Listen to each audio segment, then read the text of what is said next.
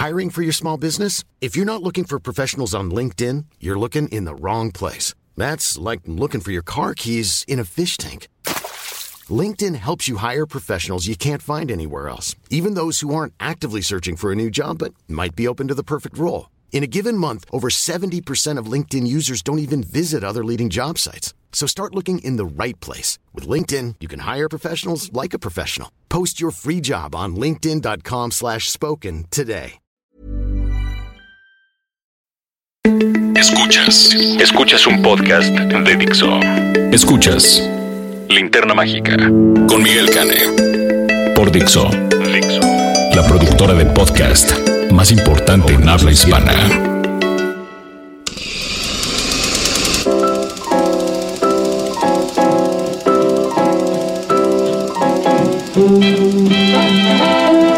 Hola, ¿qué hace? Escucha la Linterna Mágica o ¿qué hace?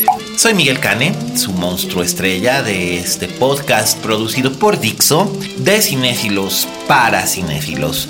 Es un placer que nos acompañen en esta edición número siete mil trescientos setenta y tres de La Linterna Mágica. Es la última del año dos mil diecisiete. Este año va a ser ligeramente este, distinta porque de lo que vamos a hablar pues va a ser del top diez del año de este podcast, de lo que a este crítico más le gustó a lo largo de este año. Entonces pues son diez películas, dos series de televisión, y además tenemos a Raulito Fuentes hablándonos de el estreno más esperado por geeks de todo el mundo. Por supuesto me refiero al episodio ocho de Star Wars, Los Últimos Jedi. eh, Raulito pues fascinado, feliz, se va a aventar ahí su rollo acerca de esto. Y pues, ¿qué les parece? Sí, empezamos precisamente con eso, ¿no? Que nos cuente qué le pareció. Así que hoy cambiamos un poco el orden y vamos a hablar de Star Wars con Oye Fuentes. Oye Fuentes. Hola, ¿qué tal? Esto es Oye Fuentes, el espacio que Miguel Cane me brinda en La Linterna Mágica. Yo soy Raúl Fuentes y a mí me encuentras en Twitter y en Instagram como arroba oyefuentes. Oigan, pues bueno, ya está aquí una de las películas más esperadas del año, que es Star Wars, Los Últimos Jedi.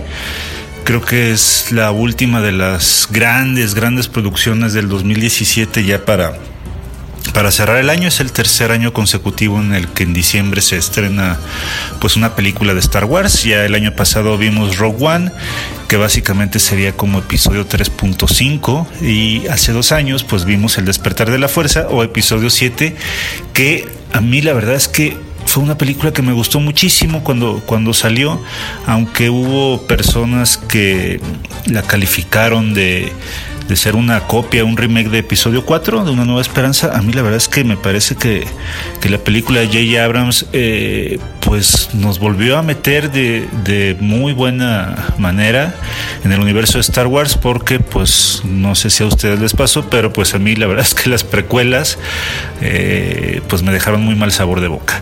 Entonces pues bueno, se estrena ya por fin eh, este, esta película de Los Últimos Jedi. Les platico de qué se trata y trataré de eh, hacer un esfuerzo por contarles eh, pues qué me pareció esta película sin hacer spoilers, porque en verdad que, que hay muchos. Este, cuiden, cuiden este, sus redes sociales, no meterse si no se quieren arruinar algunos de los secretos de la película.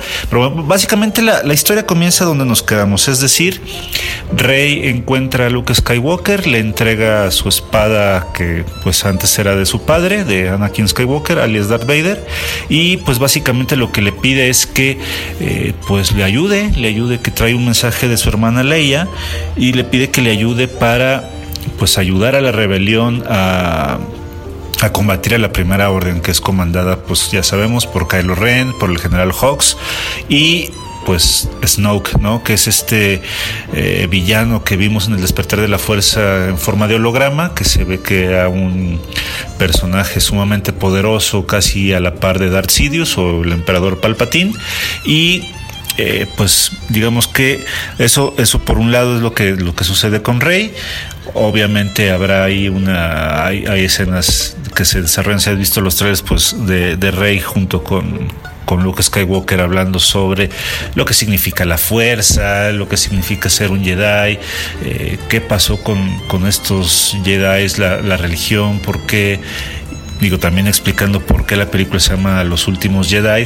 Y por otro lado, bueno, pues está todo el grupo de la rebelión, que, que es en el que está pues la princesa Leia, ahora en su papel de generala, está Poe Dameron, que es interpretado por Oscar Isaac, está Finn, de nueva cuenta, interpretado por John Boyega, eh, pues está B B ocho, están personajes nuevos como el que como el de Rose, una, una chica vietnamita, y también hay nuevos, nuevos actores en la saga que le dan verdaderamente mucho calibre a la cinta, como son Benicio del Toro y Laura Dern, eh, que hacen también este, pues unos papeles que, que no les quisiera revelar.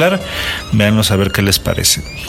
Eh, por el lado de la, de la resistencia, pues bueno, ellos están buscando la manera no solamente de, pues de vencer a la Primera Orden, sino también pues escapar. O sea, ellos están viendo disminuidos en esta película eh, en número, cada vez más la, la Primera Orden los está, los está aniquilando. Entonces parte de su gran misión es no únicamente neutralizar a, a la Primera Orden, sino además encontrar como un lugar nuevo en el que puedan eh, digamos quedarse y que no los molesten por un buen rato. Digamos que esa es como la, la sinopsis general de la película. Eh, decir que la película en esta ocasión es dirigida por Ryan Johnson. Ryan Johnson es un director que eh, pues es más famoso por haber dirigido una película llamada Looper eh, con, con Bruce Willis y con... y con Joseph Gordon-Levitt, que tuvo en español el título del asesino del futuro, si no me equivoco, pero también fue el director que eh, pues hizo dos de los episodios más famosos, más populares, más comentados de toda la historia de la serie de televisión Breaking Bad. Me refiero a un, perso- a un episodio de la tercera temporada llamado, eh, llamado The Fly, que es pues un episodio en el que básicamente lo que hacen Walt y, y Jesse y Pinkman es, es cazar una mosca. Todo el episodio se trata de eso. Es, creo que es un buen ejercicio narrativo el que se echó Ryan Johnson en ese episodio. Y el antepenúltimo de la serie llamado Ozymandias, que pues está considerado como el mejor de toda la serie, ¿no? Es un episodio en el que eh, pues digamos ya da como carpetazo a varios personajes, a varias situaciones, y que únicamente pues ya nomás faltaría la resolución. Entonces, con esas credenciales, pues Ryan Johnson fue el elegido para, para dirigir el octavo episodio de Star Wars. También decir que bueno, los estudios Disney, Kathleen Kennedy y todo el equipo que, que está a cargo de las producciones de Star Wars está muy contento con el trabajo de Ryan Johnson, al grado que ya le dieron ahora eh, pues una trilogía nueva. No sabemos Eh, de, en qué consistirá esta nueva trilogía. Obviamente pues tendrá que ver con, con algo del universo Star Wars, pero no sabemos si va a tener que ver con los Skywalker o, como en el caso de, de Rogue One, pues sobre algunos rebeldes. Pero el caso es que eh, pues la gente está muy contenta con el trabajo de Ryan Johnson. Las críticas han catalogado a esta cinta como pues una gran película de Star Wars. Tiene muy buena calificación en Rotten Tomatoes. Hasta el día de hoy estaba en noventa y tres por ciento. Sin embargo, yo creo que eh, pues esta calificación bajará paulatinamente la próxima semana. Yo tengo que decirles que, aunque soy muy fan de Star Wars, pues obviamente desde niño, el episodio cuatro y cinco y seis me marcaron como a muchos niños que crecimos en los ochentas. Esta película, la verdad es que no me dejó del todo satisfecho, no al grado que me dejaron satisfechos El Despertar de la Fuerza, Rogue One. Me parece que Ryan Johnson abusa en algunos momentos de mucha pirotecnia, de mucho de mucho sentimentalismo. Creo que la película tiene por lo menos tres momentos que son pues bastante chapuceros, eh, que juegan un poco con nuestras cosas, con nuestras emociones. Digo, todas las todas las películas, todos los los este, los cineastas pues manipulan manipulan de alguna manera, o sea, no lo quiero decir de manera peyorativa, pero manipulan, digamos, pues las emociones para pues para explicar o para para plasmar una una visión. Entonces, en un sentido, pues pueden eh, presentar un producto que sea como muy emotivo, que sea que nos produzca eh, risa, llanto, enojo, frustración. Y creo que Ryan Johnson lo consigue bastante bien. Sol, solo que en esta ocasión, pues como les digo, creo que abusa un poco de, abusa un poco de, de este, de este recurso. Hay por lo menos tres momentos en la película que eh, exhibe una, pues una pobreza en el guión. No, no puedo, no puedo ser muy específico en, en cuáles momentos, pero sí, por ejemplo, puedo decir, y ahorita ya que lo he visto, que le he comentado con, con varios compañeros que, que vieron también, que estuvieron también en la premier, la última media hora parece que va a ser muy polémica, porque para algunos fue lo mejor de la cinta, eh, a, a algunas personas les pareció pues algo memorable, algo muy emocionante, algo muy emotivo, y a mí la verdad es que si bien sí puede que caiga en el terreno de lo, de lo inolvidable, pues a mí me parece que la última media hora da un poco en el traste con todo lo mostrado en la, en la película. De por sí se siente larga, dura, dura dos horas y media esta nueva cinta de Star Wars, pero la última media hora creo que eh, para los que son gran, gran fans como, como yo, digo, habrá quien tenga otra opinión contraria, pero yo creo que sí es un poco insultante la, la resolución de, de esta cinta. Entonces, pues bueno, eh, eso es lo que, lo que les puedo contar yo básicamente de, de lo que sucede con esta nueva película de Star Wars. Obviamente en dos años saldrá el episodio nueve, habrá que ver qué sucede, porque bueno, pues como, como saben, pues esta película fue la, fue la última que, que filmó Carrie Fisher. Carrie Fisher falleció a finales del dos mil dieciséis y Kathleen Kennedy ya, ya confirmó que, que no utilizarán este, pues el C G I, no utilizarán efectos en computadora para, para que Leia siga apareciendo en esta, en esta nueva cinta.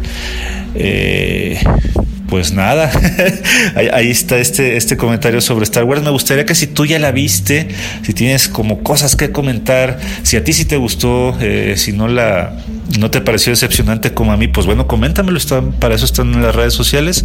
Yo estoy en Twitter y en Instagram como arroba oyefuentes. Y pues bueno, ya este es el último programa del año. Te deseo que tengas una excelente Navidad, un próspero año nuevo, y nos vemos, nos escuchamos en la próxima emisión. Hasta luego.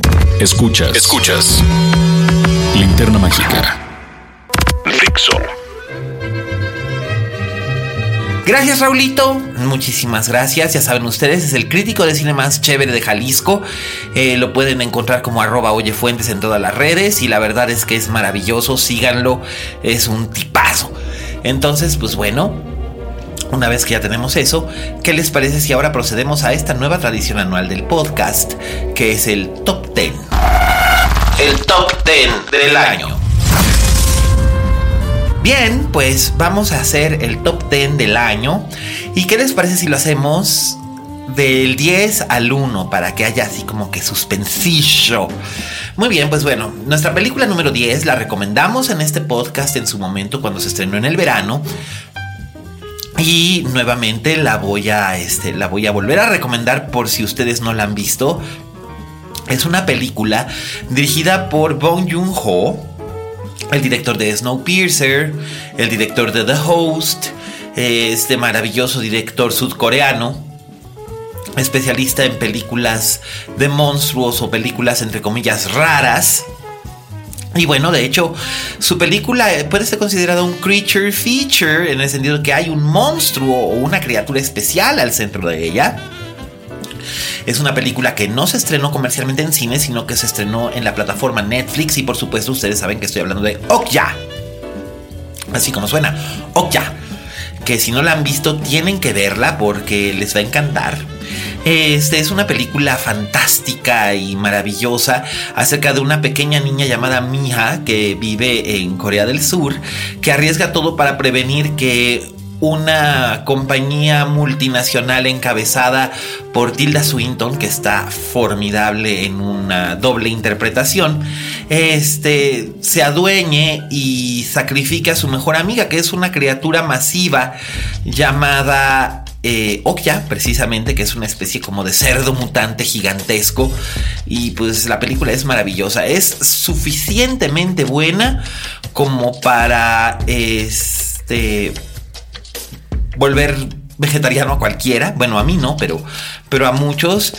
Este, no solamente es una película fantástica, también es una crítica a las grandes empresas, a las grandes industrias alimentarias, también es una crítica a la sociedad consumista que siempre se obsesiona con la publicidad y bueno, es, es sencillamente eh, maravillosa. Eh, algunos críticos internacionales la compararon con E T, pero decían que era como E T en crack y la verdad es que no les falta razón. Eh... Por supuesto, el elenco es, es sencillamente maravilloso. Eh, Jake Gyllenhaal está formidable en un papel muy antipático, pero la que se roba la película, por supuesto, es Tilda Swinton con la mano en la cintura. Eh, la verdad es que es una gran película, yo la disfruté enormemente. No me cansaría yo de recomendárselas a ustedes. La pueden ver a través de la plataforma digital Netflix en la comodidad de su hogar y pueden verla varias veces. Me han preguntado si la pueden ver niños. Eh, yo diría que sí, la pueden ver niños arriba de doce años de edad, eh, porque los niños más pequeños pues, no van a entender mucho. Sí les va a encantar La Criatura porque está primorosa, está súper bien lograda y es muy interesante todo lo que sucede, la relación entre ella y la niña, la relación entre la niña y el corporativo. Eh, el final es sumamente sorprendente, puede ser un tanto violento, que la resolución obedezca precisamente a las reglas que critica me parece formidable y espectacular.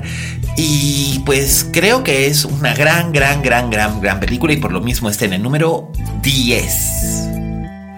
Ahora, en el número nueve, tenemos otra película que también recomendamos en la primavera en este podcast. Se trata de Wonder Woman, la película de Patty Jenkins, protagonizada por Gal Gadot, por Robin Wright, por Chris Pine, por la espléndida Connie Nielsen. Es una película basada en el cómic de D C Comics. Es la mejor película de superhéroes que ha tenido D C Comics. Yo creo que desde la trilogía de Nolan. Eh, y probablemente es una de las mejores películas de superhéroes de la historia. Eh, es bellísima porque está hermosamente realizada. Y al mismo tiempo también es bellísima en el sentido de que es fiel a la esencia de su personaje. Cosa que ya no todas las películas... Eh, especialmente las de D C estaban logrando. Eh, en este caso nos recuerda que el personaje de Wonder Woman, la Mujer Maravilla, la princesa amazona que viene al mundo de los hombres para ayudarlos a combatir el espectro de la guerra mediante el amor, el valor y la compasión, es algo realmente formidable.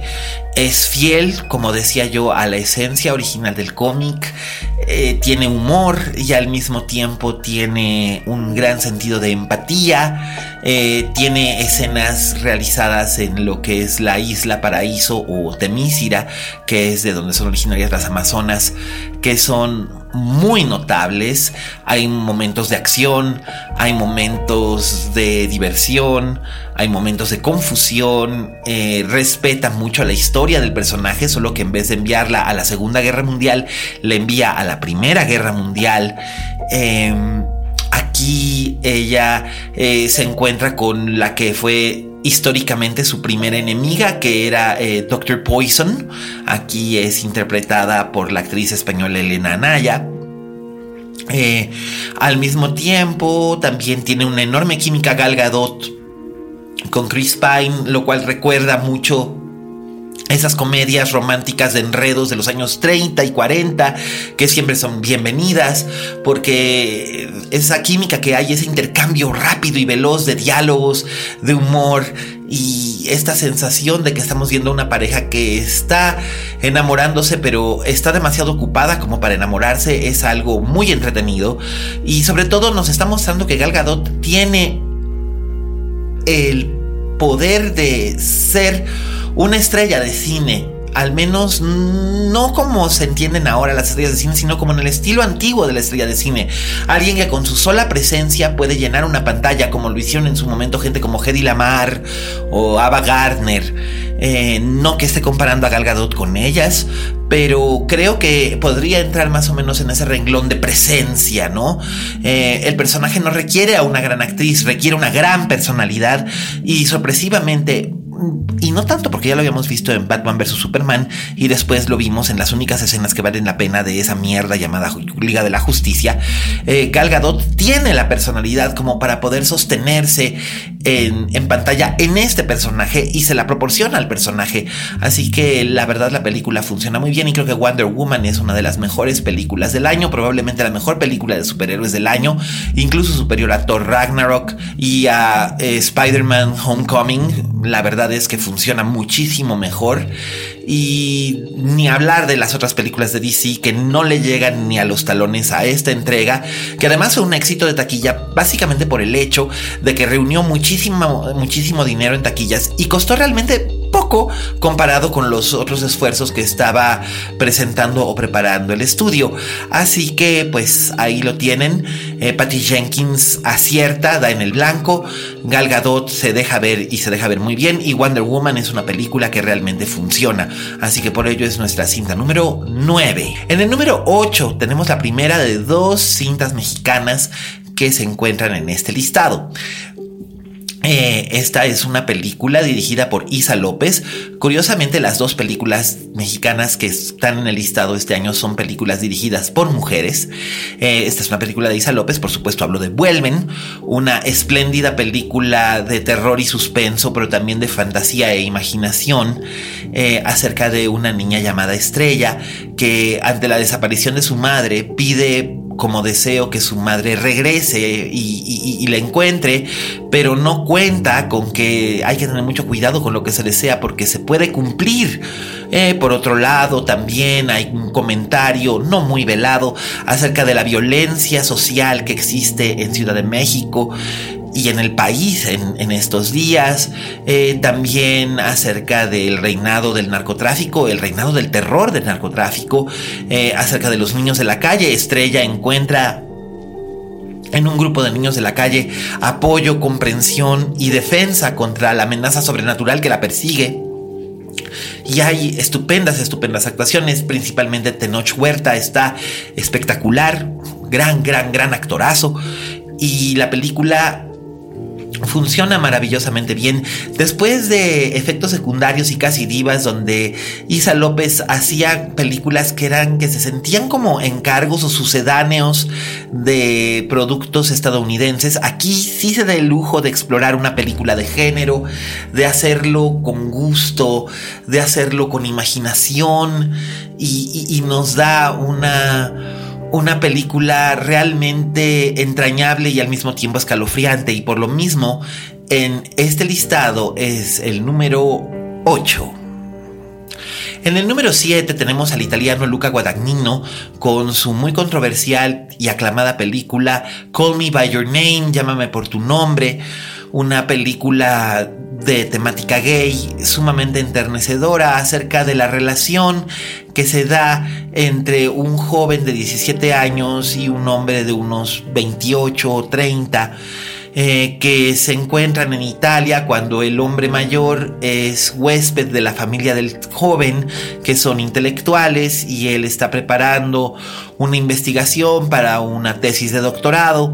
eh, Entre ellos va surgiendo primero una amistad, después una atracción, después un romance que es muy poco convencional. Ambientada en el verano de mil novecientos ochenta y tres, la película sí tiene todos los elementos que la hacen funcionar como una película de crecimiento y de encuentro. Al mismo tiempo tiene todos estos toques muy de Guadagnino que son muy visuales, y creo que es una película no solamente bella en su manufactura, sino también bella en su narración. Eh, parte de una novela muy popular, que la novela de hecho dura veinte años más de lo que dura la película, pero Guadagnino se interesa en el foco de esta relación en ese momento histórico y lo desarrolla perfectamente bien. La película es bella, es conmovedora, es entrañable, Y por lo mismo, este es nuestro lugar número siete. Y ojo, aunque sea una película de temática gay, no quiere decir que exclusivamente sea para este público. En realidad es una película que yo creo que padres e hijos adolescentes deberían de ver todos, porque finalmente lo que plantea la relación entre los padres y los hijos no necesariamente tiene que ver con la identidad sexual, sino con la comprensión y el amor que se deben de tener unos y otros.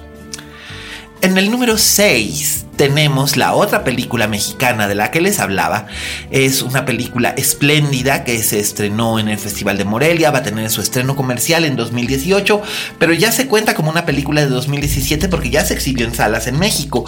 Me refiero, por supuesto, a la película que no es una biopic, sino a la mirada que hace a un momento muy específico en la vida y la carrera de Rosario Castellanos, Natalia Beristein, en Los Adioses. Los Adioses es una película muy femenina, eh, cuidadosamente realizada. Recordemos, Natalia Beristein ya había tenido un éxito con la presentación de su ópera prima que se llamó No quiero dormir sola, protagonizada por Mariana Gajá y Adriana Roel, y en este caso la protagonista es Karina Gidi, que interpreta a Rosario Castellanos, la célebre autora de libros como Oficio de Tinieblas, Balún Canán, Eh, Retrato de Familia, Mujer que sabe latín, poetisa, diplomática, eh, profesora universitaria, esposa, madre, amante, mujer, hija, hermana. Todo esto era Rosario Castellanos, un cúmulo de contradicciones, de ansiedades, de sueños, de ilusiones, de arte, y probablemente la mujer más importante en las letras mexicanas después de Sor Juana Inés de la Cruz, y surgida básicamente hasta el siglo veinte.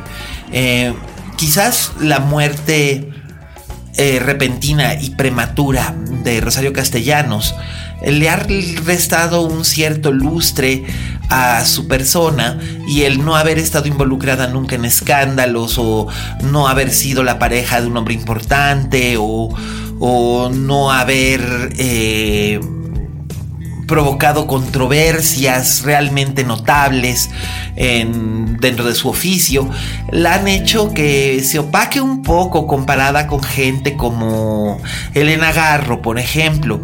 Pero a mi modo de ver, y muy personal, Rosario Castellanos es una escritora infinitamente superior a Elena Garro. Y ojo, Elena Garro me parece una gran escritora, pero Rosario Castellanos tenía una sensibilidad muy única, y eso es algo que tiene esta película. Es una película realizada con una sensibilidad única. Eh, la, la complicidad entre Natalia y Karina es palpable. Podemos ver cómo Karina Gidi se transforma en Rosario Castellanos, y podemos ver esta ansiedad suya por ser una mujer de letras en un mundo terriblemente machista como era la sociedad mexicana de los años cincuenta y sesenta. Y la película está realizada con esmero, con cuidado, muy prolija, porque aunque es una película de época, cuida los detalles, pero no cae en los excesitos de ponernos eh, estereotipos eh, anacrónicos para tratar de ubicarnos en época, sino que cuida la atmósfera para que entremos en ella. Y la historia de Rosario Castellanos es la historia de toda mujer escritora en cierta forma, así que podría aplicarse a cualquier época. Una espléndida película con una gran directora, una enorme actriz, y por lo mismo la encontramos en nuestro número seis. Hemos llegado ya al meridiano de nuestra lista del top diez de este año. Eh, quisiera decir que la verdad ha sido un año curioso. Eh, el verano fue realmente pobre, en el sentido de, de que los estrenos que se nos ofrecieron como los estrenos más anticipados en realidad eran bastante malitos o pobres, eh, en el sentido de que no hubo gran oferta. Eh, posteriormente llegarían grandes cosas como Coco, que no figura en esta lista, básicamente porque es una lista muy personal, y la hubiera puesto y si hubiera tenido un lugar once o un lugar doce, pero en este caso pues no. Lo que sí voy a hablar, ahora que estamos justo a la mitad de la lista, es de dos cosas, dos películas, o más bien dos fenómenos, porque no son películas, son series, entre comillas, limitadas, eh, que no sabemos si van a tener más temporadas o no. Eh, aparentemente sí, al menos en el caso de una de ellas, pero que llegaron a la televisión y que causaron un auténtico fenómeno en el sentido de que iban dirigidas por el mismo director en toda su extensión y por lo mismo eran una especie de película hecha en capítulos, capítulos de una hora. Eh, y de este modo los directores Jean-Marc Vallée y David Lynch pudieron hacer toda la exploración de temas que deseaban, que deseaban realizar. Eh, en este caso estoy hablando, por supuesto, de Big Little Lies y Twin Peaks, El Regreso. Eh, Big Little Lies, o Pequeñas Grandes Mentiras, podría haberse subtitulado La Guerra de las Marujas, eh, porque pues es básicamente una batalla entre amas de casa, ¿no? Pero no son amas de casa comunes, no solamente porque viven en la bahía de Monterey y casi todas ellas tienen un estatus de vida eh, muy elevado, sino porque se trata de un duelo más bien de actrices y todas están espléndidas. Eh, estoy hablando, por supuesto, de Nicole Kidman, Reese Witherspoon, Laura Dern y Shailene Woodley. Eh, que a mí la Shailene, como, como siempre me refería a ella como la Shailene, eh, siempre me ha parecido interesante, pero un poco menor. Y ahora sí la veo realmente como una actriz que está alcanzando la madurez que necesita en su papel como Jane, una madre soltera que llega a vivir a esta comunidad y su presencia viene a alterar lo que es la vida de todas las demás, que son este... Madeleine y Celeste y Renata, que son todas estas amas de casa ricas, formidables. Algunas de ellas no son solo amas de casa, sino también son ejecutivas corporativas de muy alto nivel. Eh, otras voluntariamente han renunciado a carreras corporativas o carreras profesionales para dedicarse a su hogar y a, al cuidado de los hijos. Y hay mucha psicología oculta entre líneas en lo que podría parecer básicamente una telenovela. Porque lo es, es una telenovela, pero es una telenovela de otro nivel. Está muy bien escrita. Por supuesto, la adaptación la hace David E. Kelley de una novela de Liane Moriarty que originalmente estaba eh, ambientada en Australia. Kelley la americaniza y la vuelve estadounidense, lo hace muy bien.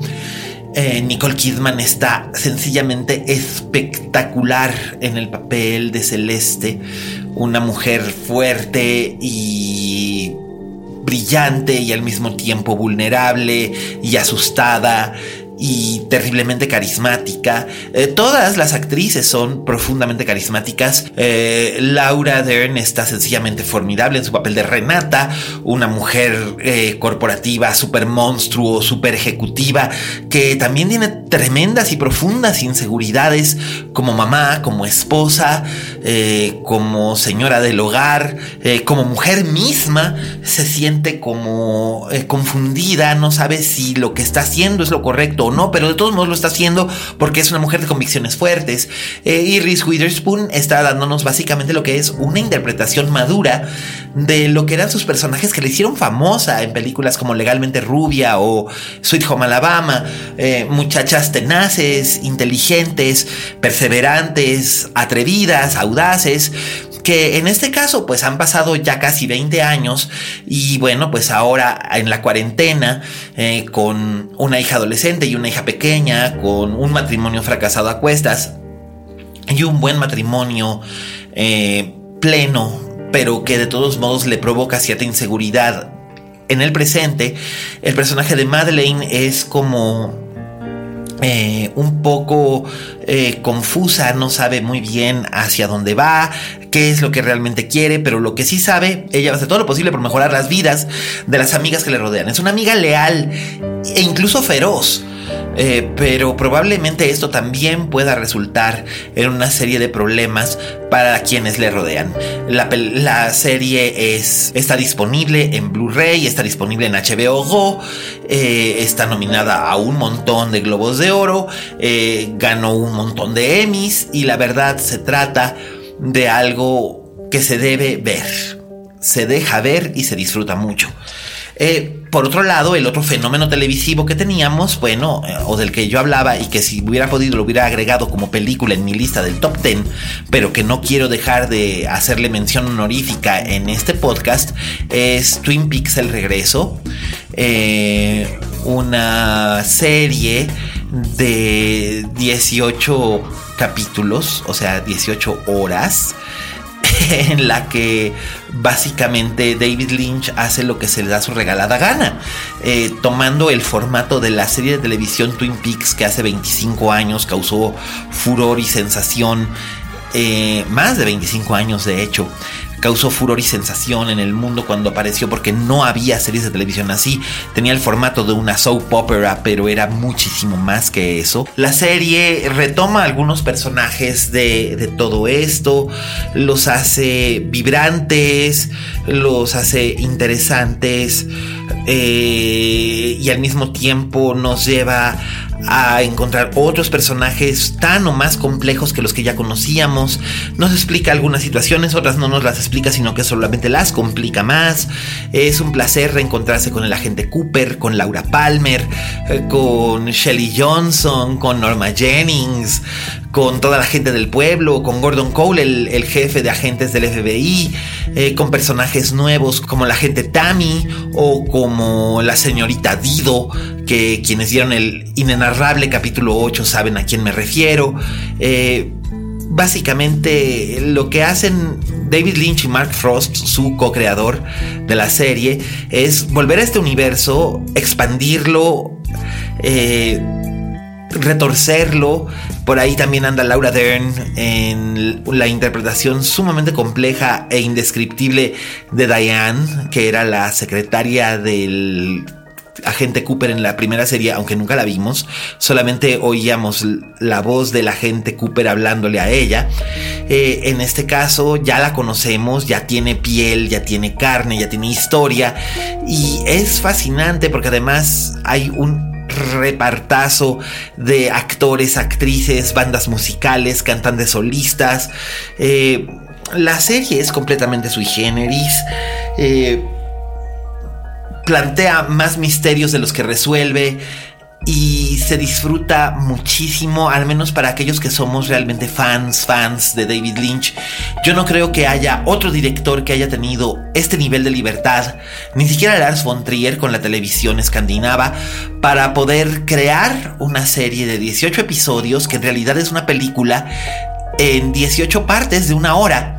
Eh, es complicada, es rara, es adorable, es inolvidable. Quien la ve no puede dejar de hablar de ella. Así que bueno, con eso cierro mi comentario sobre las dos series de televisión que más me impresionaron realmente dentro de este, dentro de este rango. Podría haber hablado también de The Handmaid's Tale, pero The Handmaid's Tale sí va a tener una segunda temporada y forma parte como de otro tipo de formato de, de serie de televisión. No es limitada como lo son Big Little Lies y Twin Peaks, que en realidad fueron fenómenos muy específicos. Así que pues ahí se las dejo sobre la mesa. ¿Y qué les parece si continuamos ahora con la segunda mitad del top diez? Y vamos con el número cinco. En el número cinco está el tercer director mexicano que está en mi lista este año. Es el único director mexicano hombre. Es Guillermo el Gordo del Toro, eh, que realmente me convenció mucho con el, la forma del agua, The Shape of Water. Eh, The Shape of Water es su película, yo diría que es su película más personal en muchísimo tiempo. Él se ha dado a la tarea de explorar distintos aspectos de los géneros que más le interesan: la ciencia ficción, el terror, la aventura, la acción, el misterio, el suspenso. Y bueno, en este caso, hace unos años, cuando lo entrevisté, platicamos. Todavía no tenía este proyecto andando, eh, pero platicamos acerca de Crimson Peak, que él sentía que era una película que para él era muy personal y muy importante. Por desgracia, ahí el estudio intervino y le pidió que pusiera una secuencia climática con más acción, más violencia, para poder complacer al público juvenil, que es el que finalmente paga boletos en los viernes de estreno en Estados Unidos, y componen un enorme número de los fans de Guillermo del Toro a raíz de películas como Hellboy o eh, aquella de los robotazos y los mostrazos, eh, Pacific Rim, Pacific Rim. Eh, y en este caso, pues, él había intentado hacer una película más, más femenina, más eh, cercana a los intereses de ciertas películas que él había crecido viendo. Por desgracia, el experimento no le salió del todo bien. A mí la película me gusta y me gusta mucho, pero no a todo mundo le gustó. Esto se reflejó en taquilla, esto se reflejó en crítica, que no entendían muy bien qué pasaba, y eso fue básicamente por la intervención del estudio por encima de Guillermo del Toro. Pero en este caso la twentieth Century Fox le dio carta blanca a Del Toro, y realmente le dieron carta blanca para hacer una historia de amor. Porque sí, a Guillermo del Toro también le gustan las historias de amor. Y en este caso, él, él nos presenta una historia eh, protagonizada por Sally Hawkins, por Michael Shannon, Octavia Spencer, el enorme Richard Jenkins, Doc Jones, que bueno, Doc Jones es actor fetiche de, de, de, de, del Gordo del Toro. Eh, él fue el fauno en El laberinto del fauno, él fue el espectro de la mamá en Crimson Peak, y bueno, aquí ahora él es la criatura que vive en un laboratorio. eh... No sé si ustedes recuerdan a la criatura de la Laguna Negra, que de hecho es una de las principales influencias que tiene esta película de Del Toro, la criatura de la Laguna Negra, la película de mil novecientos cincuenta y cuatro, que cuando Del Toro la vio siendo niño en Guadalajara, lo impresionó de una manera profunda y muy emotiva. Y aquí pues es básicamente lo que ocurre cuando una joven sordomuda entra a trabajar como afanadora a una dependencia gubernamental en plena Guerra Fría, en pleno gobierno de Kennedy. Es el año mil novecientos sesenta y dos, y esta joven, que es una minoría, que es prácticamente invisible para los demás, que es interpretada por Sally Hawkins, de repente conoce a esta criatura que está atrapada en un tanque, que está siendo observado, que es parte de experimentos, y ella se enamora de él y él se enamora de ella, y es un amor puro y estremecedor y fascinante. Y la película es muchas cosas. Es una película de terror, sí, es una película de ciencia ficción, por supuesto, pero sobre todo es una gran, gran, gran historia de amor. Es decir, que aquí descubrimos que el Gordito del Toro tiene su corazoncito. Eh, La forma del agua se estrenará el próximo mes de enero en México. Ya se estrenó en los Estados Unidos, le ha ido espléndidamente bien con la crítica. Probablemente no sea un gran éxito de taquilla, pero eso no es relevante cuando se trata de Guillermo del Toro. Él siempre puede hacer otra película de mostrazos y de robotazos y recuperar dinero. Esta película la hizo con el corazón, para sus intereses personales, para su familia, para él, para darse un gusto, y lo logra. Y no solamente le da un gusto a él, sino que le da un gusto a los demás. Creo que es una de las películas más hermosamente realizadas del año. Eh, creo que emocionalmente nos va a hablar mucho, sobre todo a aquellos que siempre hemos estado solos. Y creo que es una espléndida película. Por lo mismo, El Gordo del Toro está en el lugar número cinco de este listado. En el lugar número cuatro...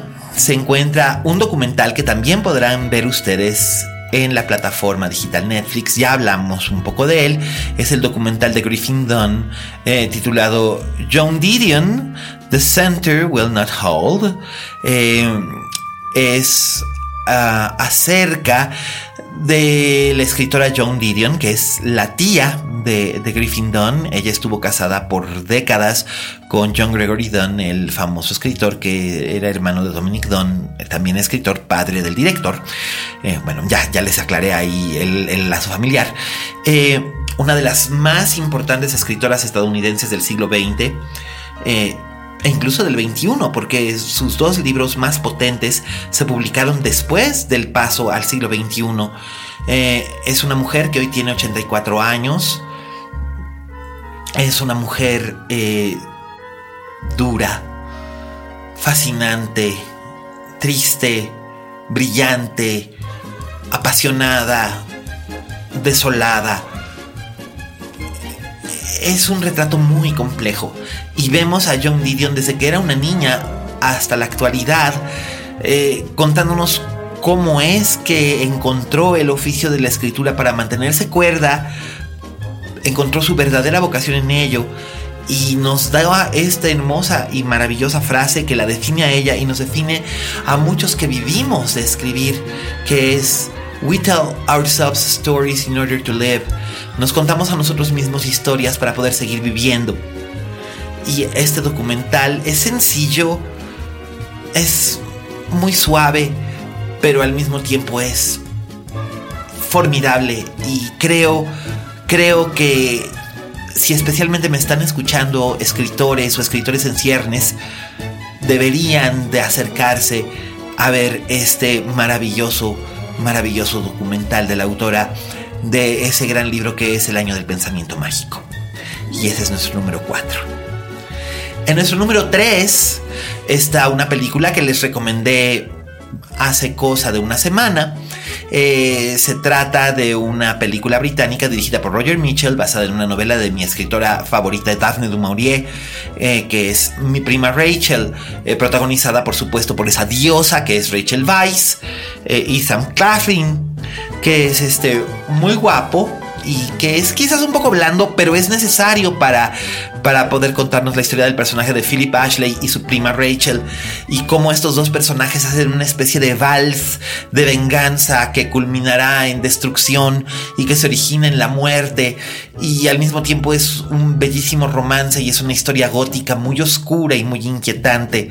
Así que pues ahí lo, ahí lo tienen ustedes, y ese es mi número tres. Es una película que disfruto enormemente, que he visto ya cuatro veces y que pienso seguir viendo porque le sigo encontrando cosas nuevas y maravillosas, y porque creo que la interpretación de, de Rachel Weisz es una de las mejores interpretaciones que he visto este año, sin distinción de género del actor. Creo que su trabajo es impecable, y con un personaje que es completamente enigmático e inexplicable, logra mostrarnos muchísimos matices y darnos a entender que tiene muchos más matices que no necesariamente vamos a ver. Así que creo que es hermosa y formidable, y me encanta Mi prima Rachel. Y bueno, pues ese es nuestro número tres. Nuestro número dos es una película que probablemente Raulito Fuentes quizás pusiera en su número uno. Este, yo me estuve debatiendo, pero definitivamente eh, se queda en el número dos por, por otras razones que no nada tienen que ver con ella, sino por el hecho de que hay algo que me gustó más, nada más. Este, pero esta me encantó, me obsesionó. De hecho, eh, la vi varias veces en el cine mientras pude, porque quería encontrar la manera en la que Denis Villeneuve había realizado Blade Runner veinte cuarenta y nueve. Y les voy a decir una cosa, llega un momento en el que no importa, pero qué interesante, qué fascinante es el trabajo que hace Villeneuve eh, con estos personajes, eh, partiendo de las ideas de Philip K. Dick, recreando el universo de Philip K. Dick, uniendo, digamos, la diferencia que hubo entre el guión de la película original de mil novecientos ochenta y dos, la novela original de mil novecientos sesenta y ocho, los libros posteriores, los videojuegos, todo el universo, todo, todo, todo, todo, todo, todo se unifica en esta película de Villeneuve. Eh, Ryan Gosling está maravilloso como el oficial K, que ya explicó en una entrevista eh, Villeneuve que la K es un homenaje a Kindred, el segundo nombre de Philip K. Dick. Este, el agente K es un, es un Blade Runner, es un policía que se dedica a retirar eh, replicantes y que sin embargo se ve involucrado en esta intriga para poder encontrar a Rick Deckard, que era nuestro Blade Runner original, que es Harrison Ford, que entrega una de las frases más hermosas y demoledoras que he visto en cine todo el año, que es: "Sometimes to love someone you have to remain a stranger". Algunas veces para amar a alguien tienes que permanecer como un extraño. Y Y, y la película es espectacular. Robin Wright está espectacular. Eh, hasta Ana de Armas está increíblemente bien, que me sorprendió mucho porque Ana de Armas me había parecido más bien una modelo muy guapa, pero una actriz de muy poca sustancia, que no creo que fuera culpa suya, sino de las películas en las que la había visto antes. Sin embargo, aquí hace un gran, gran, gran, gran trabajo. Eh, Sean Young nos regala por ahí una, una aparición especial que es siempre muy importante. Eh, el sabor de la película original se siente, y de hecho yo diría que esta película es superior a la película de Ridley Scott. Si semejante cosa fuera posible, creo que lo es. Creo que es superior a Blade Runner, y francamente no puedo esperar a que aparezca el Blu-ray, porque definitivamente va derechito a mi colección, y pienso seguir cultivando mi obsesión con Blade Runner veinte cuarenta y nueve. Por lo tanto, está en nuestro número dos. Y llegamos al número uno de este listado. Eh, es... Probablemente ustedes ya se habrán dado cuenta cuando escucharon mi reseña, que sería la película que este año más me había impresionado. Eh, no sé si iba a tener estreno comercial en México o no. Uno esperaría que sí, pero no se sabe. Llegó al Festival de Morelia, y gracias al Festival de Morelia llegó a salas de Ciudad de México por un tiempo limitado. Eh, pero no ha tenido todavía garantía de una corrida comercial. Ojalá la tenga. Y me refiero, por supuesto, a El sacrificio de un ciervo sagrado, The Killing of a Sacred Deer, de Yorgos Lanthimos, el director de The Lobster, de Quinodontas, de Alpes. Este director griego al que le encantan los universos extraños y absurdos, que nos muestra aquí una película que es un poco una mezcla entre tragedia griega de Eurípides, eh, drama absurdista de Ionesco, melodrama de Edward Albee, y telenovela, y también eh, este, película de terror. Eh, podría decirse que es un poco el universo de Cronenberg y Polanski, transitando un poco por los territorios de Grey's Anatomy y acercándose a La cantante calva o a Quién teme a Virginia Woolf, y teniendo como base La Orestiada. A lo que me refiero es que Lanthimos toma todos estos elementos narrativos para mostrarnos lo que ocurre en la vida de los Murphy, que son Steven y Anna, que son médicos. Este Steven es un Steven es un doctor muy, muy serio, muy cerebral, eh, casi casi habla en telegramas. eh, Ana es una eh, oftalmóloga que eh, también se dedica al cuidado de sus hijos y su hogar, y es una señora muy elegante, pero también tiene elementos muy curiosos. Por ejemplo, cuando está realmente furiosa o espantada, habla en susurros, no grita, sino que susurra, pero estos, grit- estos gritos convertidos en susurros son sumamente efectivos. Eh, Son un matrimonio aparentemente feliz, pero debajo de esta bonomía burguesa eh, se encuentra un mundo turbulento de culpa, de miedo, de amor, de desamor, de pasión, de soledad, de angustia. Y el catalizador para que todo eso estalle es un misterioso joven llamado Martin, eh, que es interpretado por Barry Keogh, que ya había destacado, había despuntado en la muy notable Dunkirk. Y pues en, en esta película él interpreta a un chico que tiene un vínculo muy extraño con Stephen Murphy, con Colin Farrell, y él, sin embargo, empieza como que a insinuarse en la vida de la familia de muchas maneras para de repente convertirse en, en algo sencillamente macabro y al mismo tiempo casi casi divino. Eh, la película tiene muchos muchos elementos visuales eh, inolvidables. Eh, tiene referencias, lo mismo, como decía yo, a Polanski y a Cronenberg, que a Haneke, o que incluso a Otto Preminger, este gran director del siglo veinte, que ahora ya ha caído un poco en el olvido, y no debería, porque era un gran maestro. Y se nota que Lanthimos ha estudiado su manera de hacer cine, igual que estudió la manera de hacer cine de Sidney Lumet o del propio Stanley Kubrick. eh, De hecho, The Lobster era como una comedia romántica kubrickiana. Pues en este caso podríamos decir que este, eh, The Killing of a Sacred Deer es como una tragedia griega estilo Polanski. Eh, es una película inexplicable, maravillosa, eh, realizada con un ojo del detalle, que es espléndido y al mismo tiempo perturbador. Y creo que es una película que amerita ser vista más de una vez. Eh, a partir de enero ya va a estar disponible en Estados Unidos y a través de Amazon M X en Blu-ray.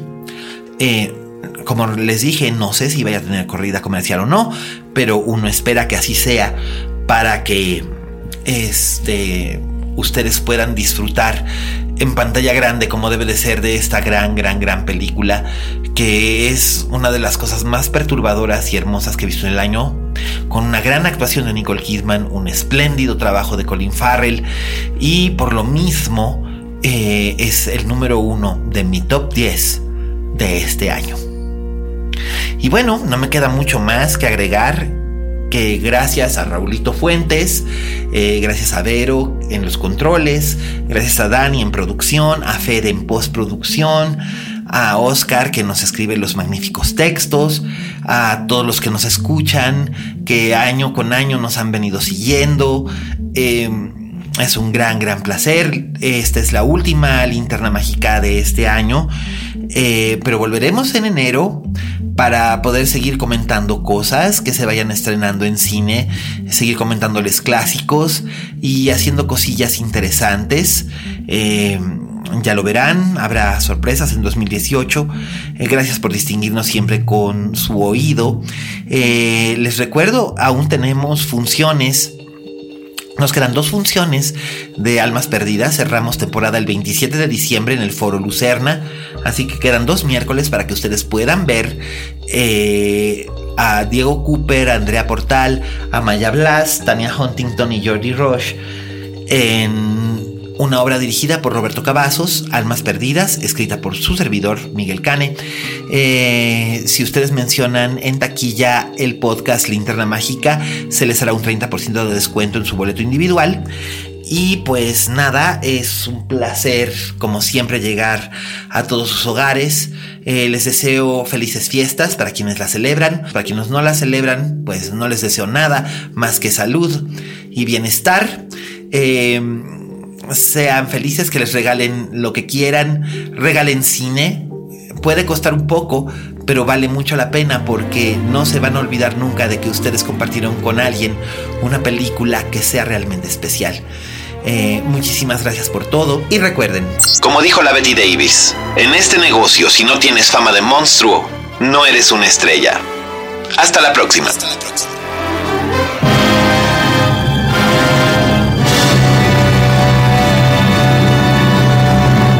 Dixo presentó Linterna Mágica con Miguel Cane.